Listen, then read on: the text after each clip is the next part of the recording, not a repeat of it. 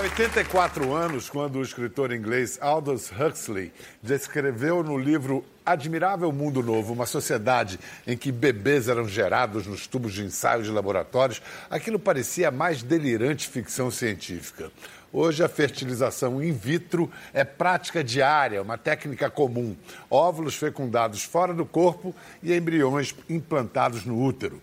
No livro de Huxley, a gravidez também se dava fora do corpo, coisa que ainda não ocorre. Ainda. O primeiro bebê de proveta, Louise Brown, fez 40 anos na semana passada. Vamos conhecer agora a história de três mulheres que não têm nada de ficção científica. Elas estão aqui para desmistificar tabus sobre reprodução assistida. Estou muito bem acompanhado. A apresentadora do Fantástico, Poliana Brita, fez um processo de fertilização in vitro. A jornalista e escritora, editora da revista Serafina, Teté Ribeiro, contratou uma barriga de aluguel na Índia. E a modelo e apresentadora Mariana Kupfer, mãe independente, importou o sêmen dos Estados Unidos. Aplausos para as mamães! Cada uma aqui engravidou por um método diferente, processos diferentes.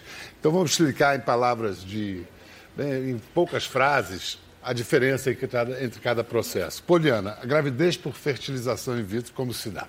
Então, a gravidez por fertilização é assim: a mulher ela recebe uma carga forte de hormônios para produzir, para liberar vários óvulos, e aí esses óvulos são aspirados num procedimento ali cirúrgico simples.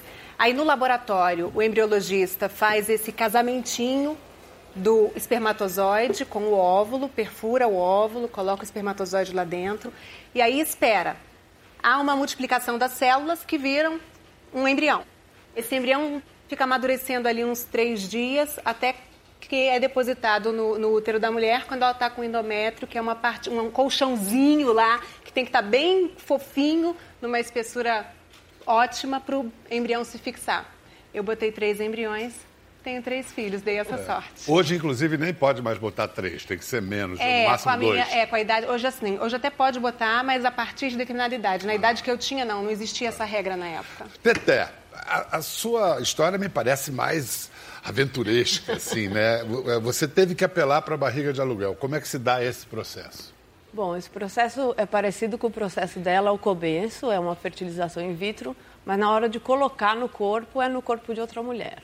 No meu caso, foi a Vanita, uma barriga de aluguel na Índia. Vanita. Vanita. E na Índia, porque eu presumo que aqui esse processo não pode se dar de forma legal? Aqui, é, aqui a lei é super esquisita. O parentesco direto. É, na época que eu fiz, era, tinha que ser um parente de até quarto grau, que é super esquisito, né? Sei. E aí na Índia, porque eles têm boa medicina, boa tecnologia, e porque não era tão caro quanto nos Estados Unidos. É, porque os Estados Unidos também é, pode. pode.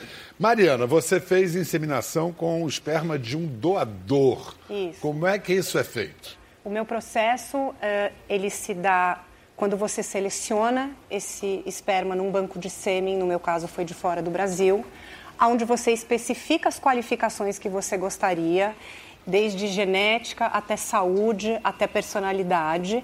Esse sêmen é importado para o Brasil e você faz uma coisa um pouco ficção científica. Você também recebe uma dose de hormônios, como a Poliana falou, e aí esse sêmen criogenado, no caso eu importei cinco, porque a gente nunca sabe se a primeira tentativa é a que vai dar certo. No meu caso, eu inseminei, deu certo de primeira, eu fiquei grávida de gêmeos e uma não foi para frente e veio a vitória. Então, olha só, o que a gente sabe é que uma mulher que busca reprodução assistida, antes dessa busca, invariavelmente tem uma angústia grande. É, é, é uma angústia que chega a um ponto que você parte para isso. É... O que, que sente, Poliana, uma mulher quando ela percebe que não consegue engravidar pelas vias tradicionais de jeito nenhum? Que que, como é que ela se sente? Acho que no primeiro momento a sensação é de uma grande impotência.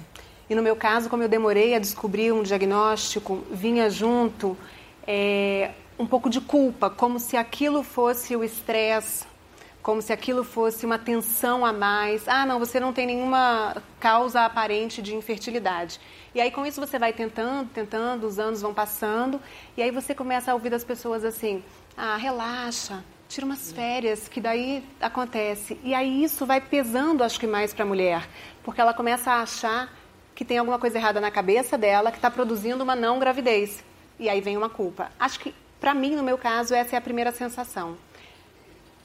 Mas a infertilidade ainda é um assunto tabu, diria. Muito. Para conversar assim socialmente, não é algo que. Sim, quando, quando você começa a ter dificuldade de engravidar, só quando você fala do assunto que alguém fala, eu também tive, eu também fiz, você não acha isso? É, eu acho que é, existe um segredo, porque existe um acanhamento, as pessoas não querem se expor.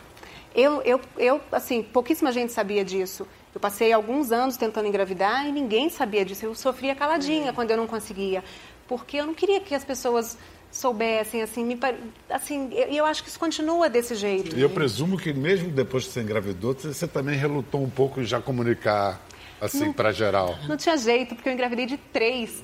Na verdade, sabe o que, que acontece? Não é que eu tive ninguém... um almoço grande. É, é, não. Ninguém, ninguém pergunta para alguém assim na rua, ah, como é que você fez seu filho? Mas para mim todo mundo pergunta. E é natural, porque ninguém tem três filhos, trigêmeos, assim, naturalmente a toda hora. Então é muito comum a pessoa falar, ah, você fez tratamento? Então, eu acho que no dia seguinte que eu soube que eu estava grávida, eu assumi isso e falo disso muito abertamente desde então. A decisão de partir para a fertilização in vitro, você relutou para chegar nela? Quanto tempo é, demorou para você bater o martelo? Não, é isso, vou partir para isso.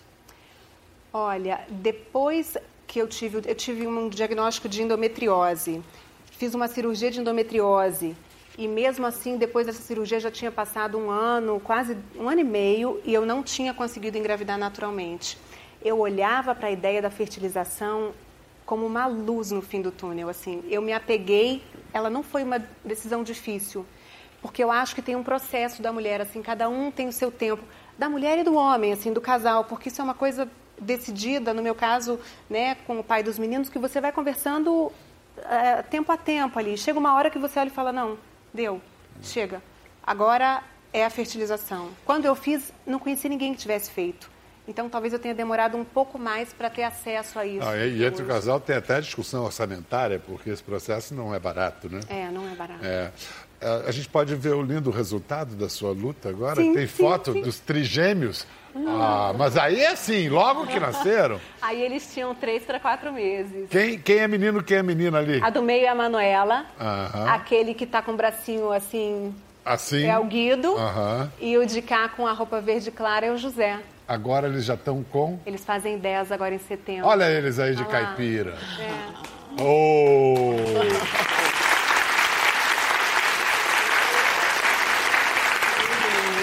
Teté, eu presumo que a sua decisão de partir para a barriga de aluguel foi a última opção. Você deve ter tido aí um. Foi, foram sete anos, dava para fazer uma faculdade, uma pós-graduação de tentativas. e a gente já tinha desistido, sabe? A gente já tinha falado, vamos viver sem filho, vamos levar a vida como ela é, como ela está. Quando a gente resolveu fazer uma tentativa, era uma só ou dava certo na primeira ou não ia ter bebê. E aí fomos lá, fizemos uma tentativa e deu de cara Quer dizer, todas as tentativas anteriores de outros processos não tinham funcionado. Nessa foi de primeira. Nessa foi de primeira. O problema era, era meu útero, que não tem aderência necessária para segurar uma gravidez até o fim. Desculpe te fazer uma pergunta um pouco mais íntima. O que, que o desejo de ter filhos teve a ver com a morte da sua mãe? Ah, teve muito. É, minha mãe morreu, eu já eu já estava fazendo tratamentos há três anos, três ou quatro anos. Mas aí de repente eu perdi um vínculo, né? E eu achei que se eu não tivesse filhos, eu não tinha para quem correr na hora de uma dificuldade. E a falta dela me fez ter vontade de ser essa pessoa para outra pessoa. Que lindo isso. É. Meio, agora minha mãe sou eu. Exatamente. E de tabelinha de quem vier por aí. Exatamente. Aí você foi tomar providências, em vez de Estados Unidos muito caro, Índia foi para a Índia, Índia, mais barato, mas mais longe. Mais longe. E, e aí, quando, mais como é que se estabelece uma relação? Que relação se estabeleceu com a, barriga, com a barriga de aluguel lá, sendo tão distante? Bom, a gente conheceu ela antes, mas muito prazer, muito prazer. Durante a gravidez eu não tive contato nenhum, uhum. porque ela não fala nenhuma língua que eu falo. Ela fala Gujarati e Hindi, e eu falo inglês e português. O nome dela é Vanita. Vanita. A Vanita, aquele é o filhinho dela. Sei, ah, o, o, de camisa amarela. É.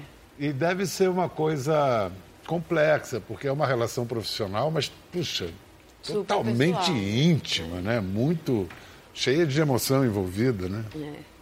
É, então, a gente, a gente ficou mais próximo quando eu fui buscar os bebês. Porque daí tinha a questão do leite materno.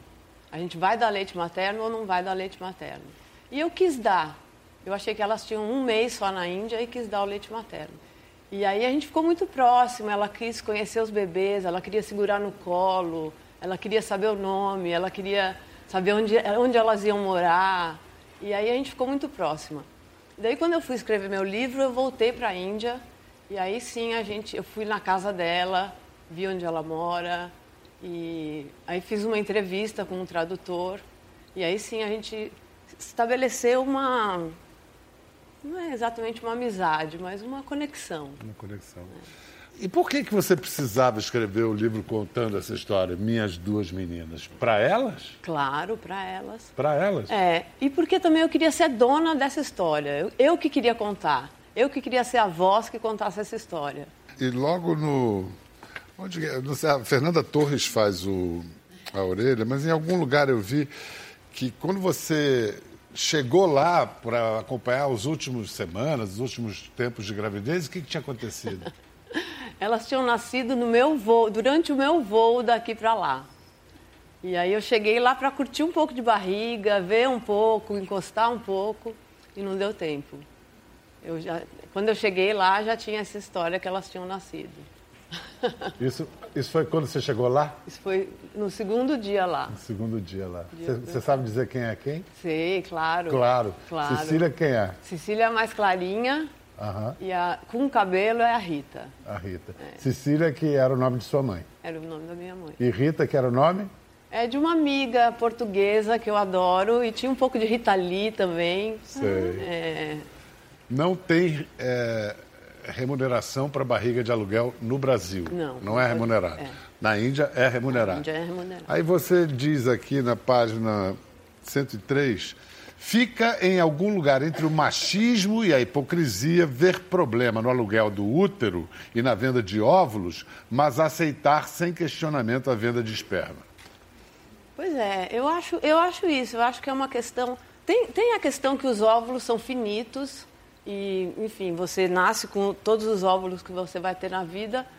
Mas eu acho que a questão de comprar óvulo é tão, tão cheia de tabu que eu acho que é uma coisa de o feminismo, é a mulher é sagrada, a gravidez é sagrada, e o, o machismo incorpora isso para fazer com que fazer com que seja um tabu. E o homem pode vender seu, vender seu esperma. Se bem que no problema. Brasil não pode, né? No Brasil não pode. No Brasil não pode. No, Mas pode doar, né? Mas pode doar. Pode doar.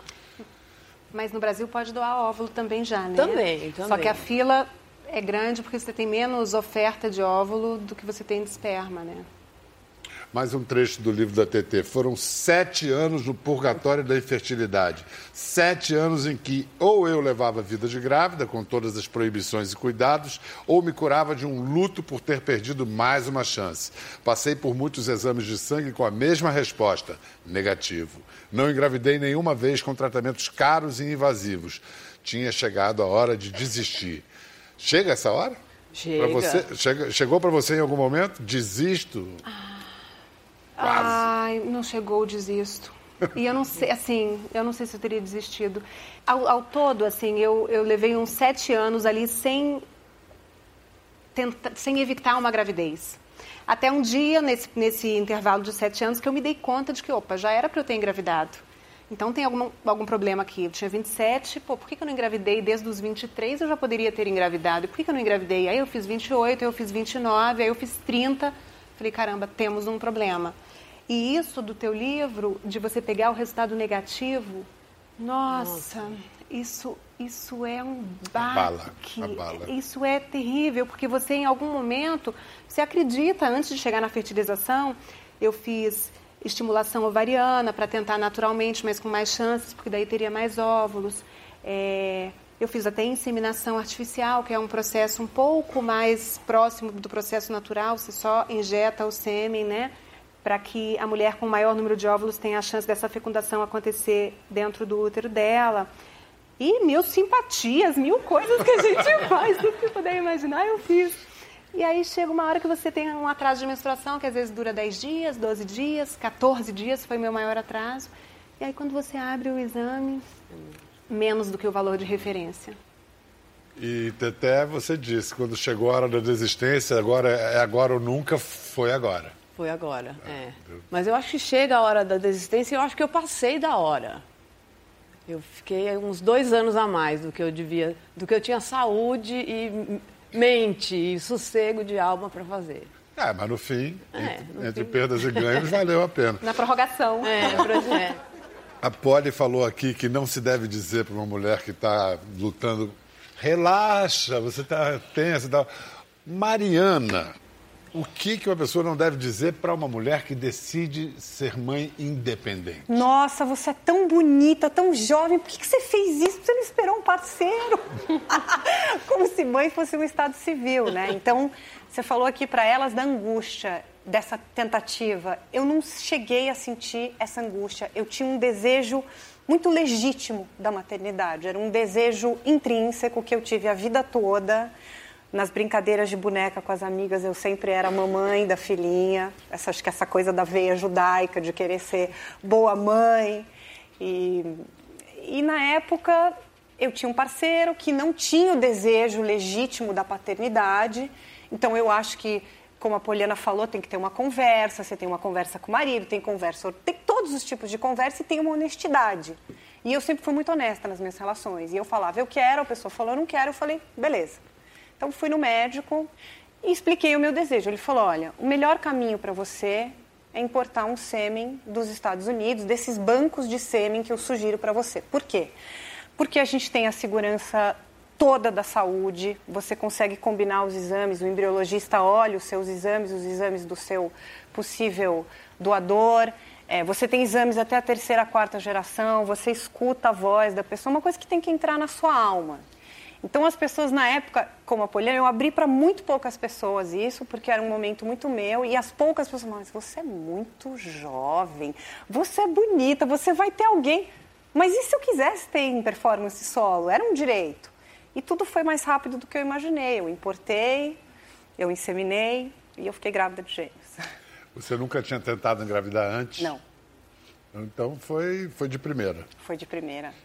Podemos mostrar a vitória? Lógico, meu orgulho. Ei. Oh estar numa sala de parto sozinha não é para qualquer uma. Pois então, é. Isso eu posso te dizer que depois que você vence não, isso não na vida... Não tinha ninguém com você? Tinha minha irmã. A sua irmã. Mas foi um parto imprevisto. Eu fiquei nove meses quase hospitalizada. Eu tive peremese gravídica, onde você vomita mais de 30 vezes por dia. Então eu posso bater a mão no peito e falar como eu fui guerreira. Quer dizer, a sua barra pesada, elas falaram da barra pesada de tentar engravidar. A sua barra pesada foi a gravidez. A minha barra pesada foi a gravidez. Nove meses mas aí veio esse prêmio, que é a vitória, que olha, é amor, amor, minha alma gêmea. E, então Curiosidade aqui, o que, que você sabe do pai biológico dela, do pai doador dela? Eu sei as características que, na minha concepção, eram extremamente importantes, que eram, se você está escolhendo, então vamos escolher saúde. Então eu sei que ele era bem mais jovem que eu. Uhum. Aí você consegue ouvir os staff impressions, que são as impressões das pessoas que trabalham no laboratório sobre a pessoa. Então, coisas que me chamaram muita atenção, que ele era muito gentil, muito bem-humorado, muito charmoso, muito cheiroso. Eu conseguia ouvir a voz e ele já estava indo para uma... voz simpática? Voz simpática, dele. muito simpática. E falavam que ele estava sempre de bom humor, extremamente generoso. E eu também consegui saber a parte acadêmica. Então, um cara extremamente inteligente, que já estava na segunda faculdade, sei que é caucasiano, sei que é da religião judaica, algumas coisas é, que... Isso que eu ia falar. No seu caso, você queria um, eu queria, um, um judeu. Eu queria um judeu como eu, eu sou da religião judaica, para mim era uma coisa importante, na minha concepção. Uhum. E eu lembro de uma coisa que o Dr. Paulo falou para mim, quando ele me deu as diretrizes legais e empíricas todas, ele falou... Isso é uma coisa que só você pode saber, tem que entrar na sua alma. E foram três meses, Bial. ouvindo, vendo, ouvindo. Aí um dia deu aquele match, eu falei, acho que é isso. Olha só, a Anvisa diz que a importação de sêmen americano para o Brasil cresceu nos últimos seis anos mais de 2.500%. É uma diferença, é, quer dizer, é um número é, espantoso e deve ser também pela diferença entre o que os bancos de sêmen de lá oferecem de informação e daqui. Importante só falar uma coisa: é um mercado extremamente sério. Eles fazem isso nos Estados Unidos, jovens, depois que você passa por todo o critério de saúde e fazem isso para pagar as faculdades também, porque não é que é um dinheiro à toa, a esmo. Eles vão com uma finalidade, é uma profissão regulamentada e legalizada como as profissões que nós temos aqui. Então é importante saber que quando você chega lá, olha, quero doar, beleza. Então você volta aqui com todos os seus exames de todas as suas gerações. É muito importante isso. É saber que você está balizado pelo lado da saúde. Então, vamos ver aqui, é, eu acho que nós temos o que, numa tela de computador, o que um banco de esperma brasileiro oferece como características. A raça, origem étnica, idade, Altura, cor de pele, peso. cor de cabelo é possível escolher entre sete características. Nos Estados Unidos são 35 características. Vamos ver, esse é o formulário americano. Tem foto do doador quando criança. Isso é uma coisa importante. Ah. Você tem a opção nos bancos de escolher que a sua filha ou filho conheça o doador quando fizer 18 anos. O que, que você escolheu? Eu escolhi não. Eu, eu, já e a parte legal ela é muito grande. Vem um contrato muito grande que você vai no consulado americano. Ele já vem assinado de lá porque todo mundo quer ficar protegido. Se eu escolher esse modelo então é, vamos assim até o fim. Eu tenho algumas amigas no Brasil que agora estão fazendo e optaram por conhecer. Mariana fala sobre maternidade no canal dela do YouTube. Vamos ver a conversa qual é são as maiores dificuldades e desafios que você acha que você vai ter sendo uma mãe solo? Olha, eu acho que é administrar esse outro lado é, meu como mulher romântica. Eu tenho essa carência, eu sinto já agora. Tipo, ah, não tem um homem que fica lá acariciando minha barriga, beijando minha barriga. Você que... sentiu falta, assim, de um companheiro no, no na gravidez ou logo depois? Amiga, eu fiquei tão não? gorda e passando tão mal e tão horrosa. Você que falou, ainda bem que, que não tem ninguém aqui. Eu tinha um sentimento de culpa muito constante. Uhum. Da minha filha não ter pai e tal. E aí, quando eu comecei a elaborar isso na terapia, ela falou: Você acha que você vai vir aqui pegar uma receita de bolo? Mas ela falava já, quando começou a falar, ela, ela pedia por um pai? Então, é assim: é? na primeira vez que a Vitória perguntou para mim, ela perguntou assim: Mãe, por que, que todo mundo tem pai e eu não? E aí, o que, que você respondeu? Daí tudo aquilo que eu tinha ensaiado e preparado na minha terapia foi por água abaixo, porque foi tão inesperada a pergunta, porque era uma, é uma cognição que ela tinha ali aos 3, 4 anos, e eu respondi para ela, porque a nossa família é diferente, assim como tem um monte de famílias diferentes, duas mães, dois pais. Ah, tá bom. Aí passaram alguns anos, Aí agora ela já está com oito, mas quando ela tinha seis, a gente sentou para conversar. Uma amiguinha dela da escola falou: Eu queria conhecer o pai da Vitória. Eu falei: Então, eu engoli uma sementinha do amor. Então, essa é a nossa história. E aí um dia aconteceu uma coisa muito engraçada: ver uma amiguinha dormir em casa e quis ir embora. Pediu para eu ligar para a mãe que ela não queria mais dormir. Quando a Vitória subiu, ela falou: Mãe, eu estou muito triste, sabe? Eu queria muito ter uma irmã. Eu falei: Olha só, que bom, então a mamãe vai arrumar um namorado. Quem sabe a mamãe agora não namora, não tem. Falei, não, eu quero que você engula outra sementinha.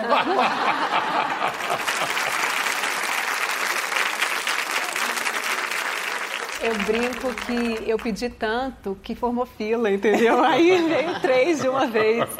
E eles sabem que eles foram fertilizados, como que foi isso. Um dia chegou a hora, eles estão com quase 10 anos, chegou uma hora que a gente teve que ter aquela conversa, começaram a surgir algumas perguntas e tal. E aí eu expliquei um bando de coisas e expliquei isso também. E eu tenho um desenho lá em casa, porque quando eu fiz a fertilização, eu passei muito mal depois. Eu tive efeito colateral pelo excesso de hormônio que a gente toma. Nossa, isso é, ninguém conta, né? É, é, aí eu fiquei de repouso, passando mal e tal. E aí um dia, já deprimida, chateada, achando que não tinha dado certo, aquele fundo lá, assim. Aí a minha mãe, que é psicóloga, chegou lá em casa eu estava muito triste, muito angustiada. Ela falou: Poxa, eu trouxe aqui tinta, papel, você não quer né, extravasar, desenhar, pintar, aquelas coisas de mãe, né? Mãe é sempre mãe. Aí eu fui lá, pintei assim e tal. Não, agora outro. Aí eu fiz uma imagem que ficou na minha cabeça quando eu saí da, da clínica de fertilização, que foi de um varal e três bolinhas, com cada uma com um bracinho segurando assim, ó. Ai, que lindo. Porque eu tinha na minha cabeça assim, agora segura, porque estava feito, tinha dado certo, então eles só precisavam segurar. E eu, é, e eu mentalizava essa coisa assim, segura, segura. Até ela me perguntou logo depois da implantação, a gente conversou, ela falou assim, mas e agora? Você botou três embriões. Como é que você está pensando? Eu falei, eu estou torcendo pelos três. Dois, três dias depois eu fiz o beta-HCG, e aí, quando eu vi, tinha dado um número imenso, assim, 500 igual. Aí eu falei pro pai dos meninos, né? Falei pro meu ex-marido, falei, te prepara, que são três. Aí ele, até parece, guriazinha, tu tá cheio de história. Não, que três, a chance é muito pequena. Eu falei, são três e são dois meninos e uma menina. A, un... a única intuição que eu tive na vida batata. Apostei com o médico que fez ultrassom, ganhei uma garrafa de vinho.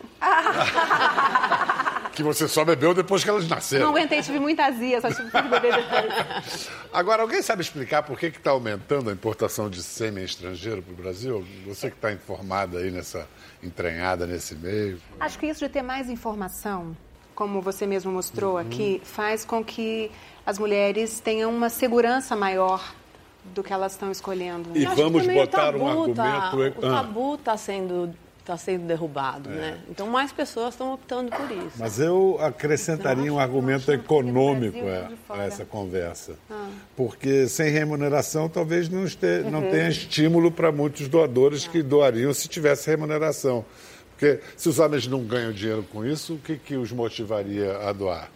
Aqui na plateia nós temos alguém que talvez possa responder a essa pergunta. O doador de sêmen, doador de sêmen autônomo, Alexandro Machado. Então, responde essa pergunta, Alessandro. Bom, é, a minha vontade mesmo é ajudar e, e me eternizar, né? Essa é... Vai se eternizar e depois nem saber como se eternizou. Não. Ah, é, ou, ou, você tem algum tipo de combinação de depois poder ver as crianças? Sim, tenho. É, depende muito, eu deixo muito a critério da tentante, né? Elas entram em contato comigo, é, eu não forço nada, elas perguntam se a gente acaba criando um vínculo de amizade e aí fica a critério delas. Você pessoalmente você não pensa em ter filhos, família, quero, casal? Quero, quero.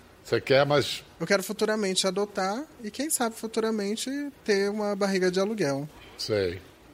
É, você é gay? Sim, sou homossexual. Sim. Então, é, você teria que recorrer de qualquer maneira Isso. a algum método. Isso, algum método. O, o, processo de doação seu passa por, pela intermediação de um banco de sêmen? Não.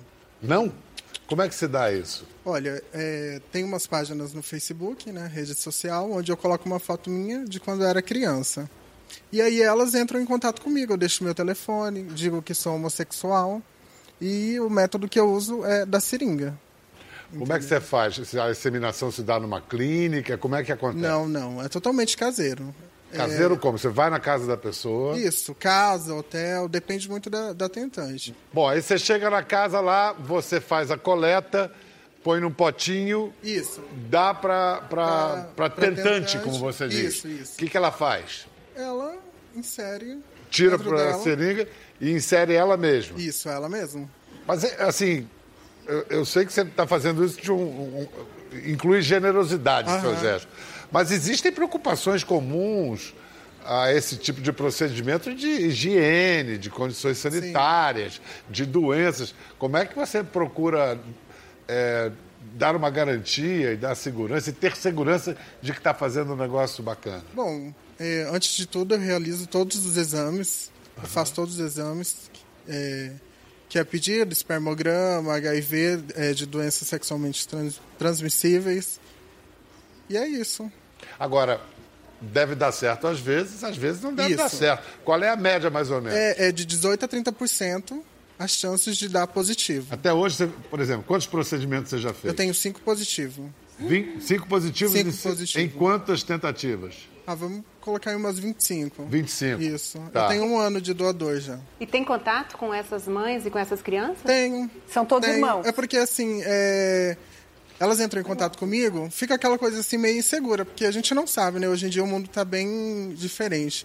E depois, é, a gente acaba criando um vínculo de amizade, em que elas querem que eu acompanhe o crescimento de longe mas que querem que eu acompanhe, mandando foto e tudo mais. Agora, a Mariana lembrou uma coisa boa, que são todos, todos sim, irmãos. Sim, acaba E que... entre as tentantes que receberam, elas se comunicam entre si?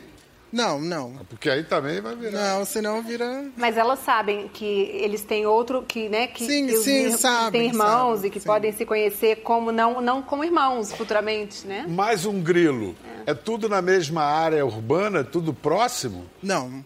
Eu já doei em Brasília, é, Salvador, aqui em São Paulo. Você não entendeu? cobra nada? Eu peço uma ajuda de custo. De quanto? Que é no valor de 100 reais por é dia de doação. De custo mesmo. Uhum. É. Agora, na lei brasileira, é você não deixa de correr o risco de daqui a pouco vir te, alguém te pedir pensão alimentícia. Não, é, isso é verdade. Isso é verdade. e um monte. Imagina. Até agora sim. Até agora sim, que eu tô lascado. Tá tranquilo?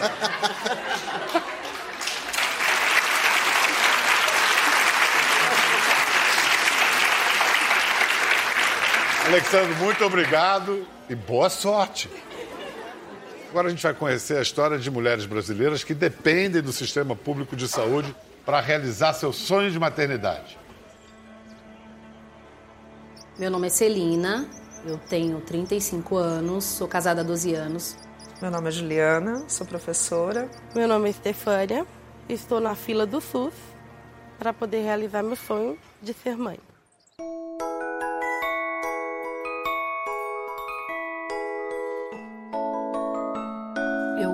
Fui numa maternidade, num ginecologista, e aí ele falou que não tinha problema, que estava tudo bonito.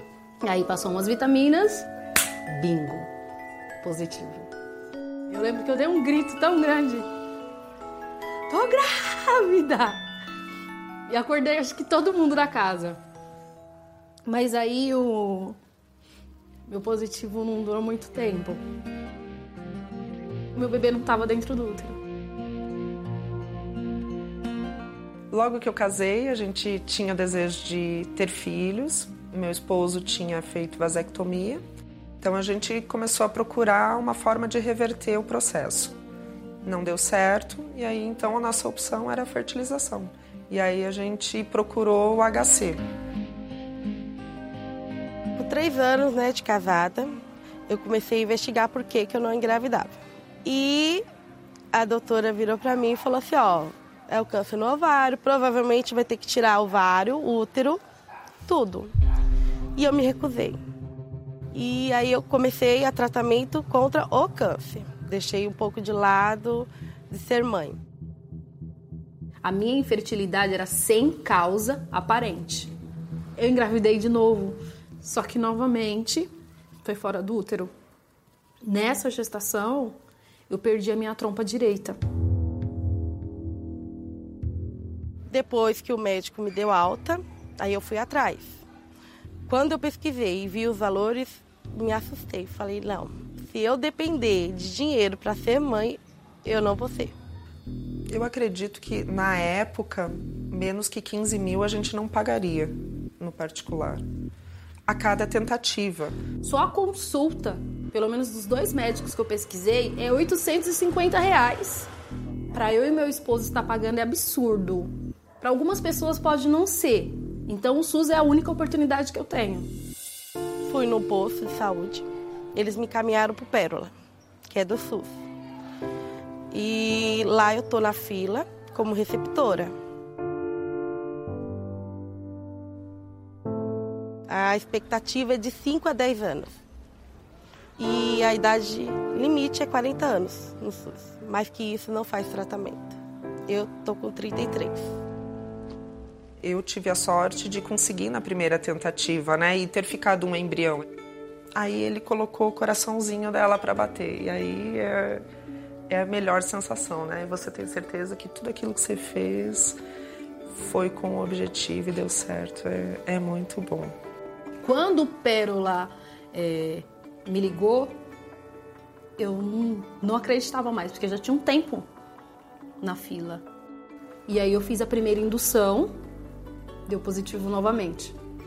E aí foi descoberta que o meu embrião, o meu bebê estava novamente na minha trompa, na trompa esquerda.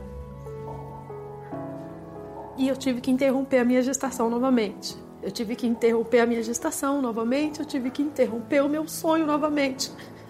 Eu tive que abrir mão. Para o final do ano, para começo de 2019, eu faço a minha transferência e eu espero em Deus que meu embrião fique comigo, que dê positivo, fique no útero e dessa vez dê tudo certo. Eu acredito que a minha luta até aqui não foi em vão. Eu acredito que eu vou ser mãe sim. Eu acredito que eu vou ser uma mãe maravilhosa.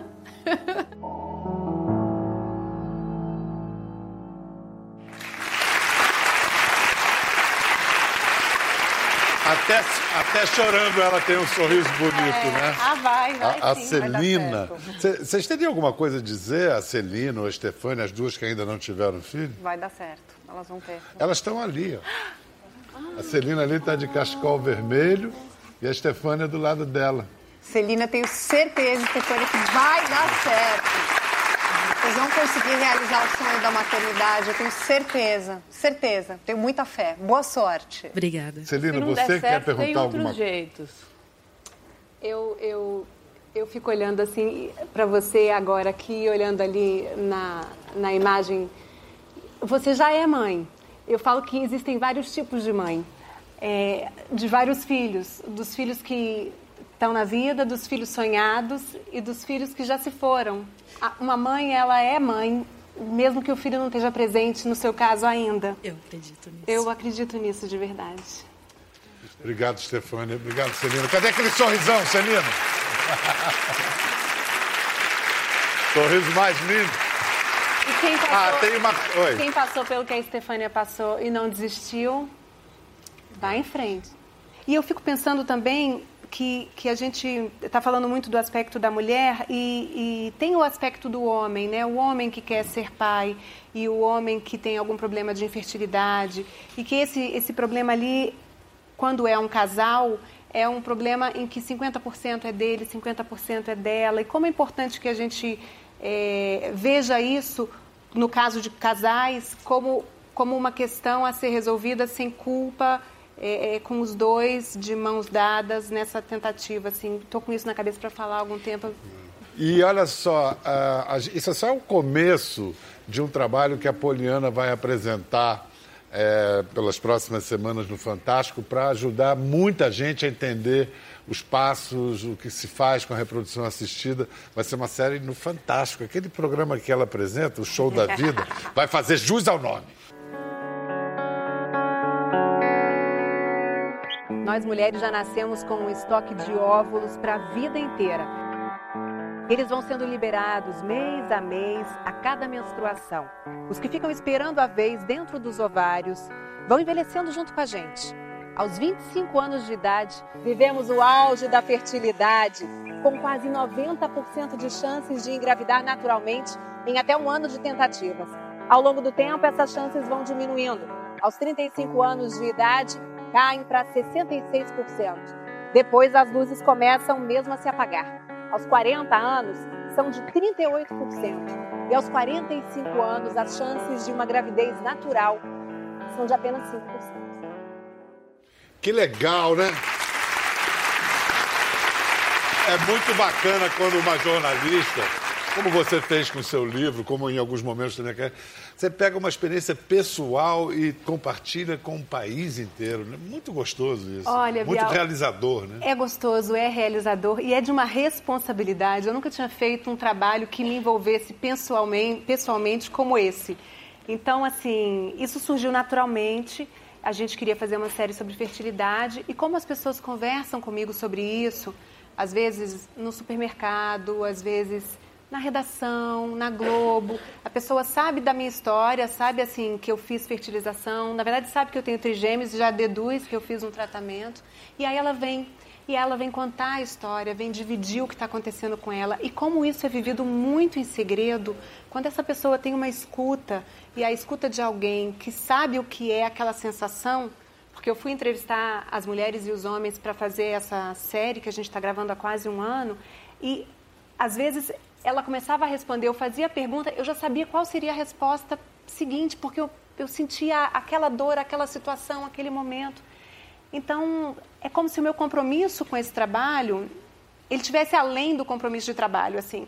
Ele tem, obviamente, todo o trabalho jornalístico envolvendo uma equipe enorme, muito engajada, que planejou, é, gestou e está fazendo nascer esse, esse, esse bebê aí agora, mas é, tem, tem uma coisa da Poliana de querer devolver e retribuir de alguma forma para as mulheres, para os homens que estão vivendo isso, um abraço, um carinho, uma escuta, um eu entendo, porque, porque o que eu acho que quando alguém diz para você, olha, eu estou tentando engravidar e não consigo, eu acho que a primeira coisa que a gente tinha que responder de alguma forma é, é uma droga mesmo, mas eu estou com você, eu estou com você muito no de acolher essa mulher, acolher esse homem, porque os homens também sofrem calados. A gente tem personagens na série masculinos, homens, né?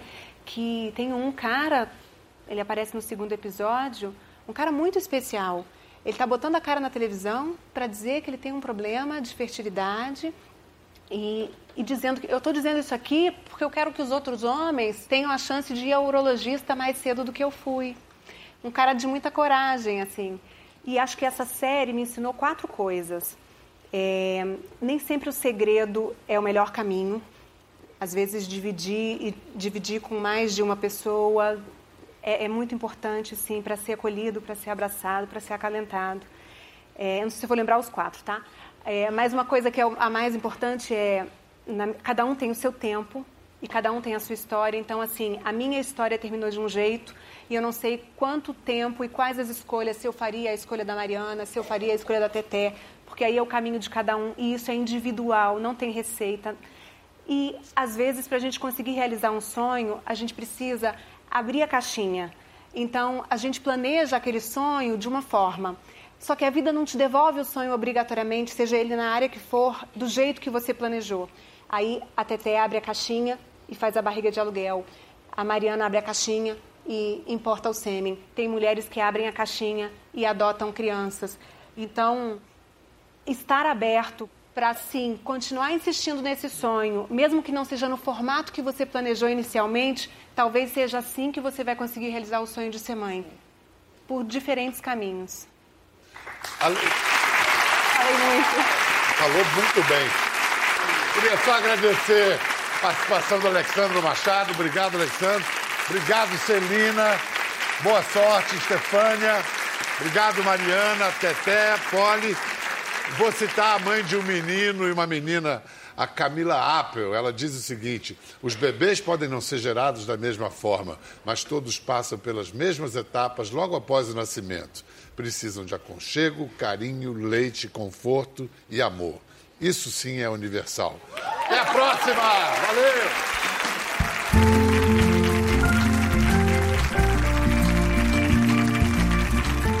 Gostou da conversa? No Globoplay você pode acompanhar e também ver as imagens de tudo que rolou. Até lá!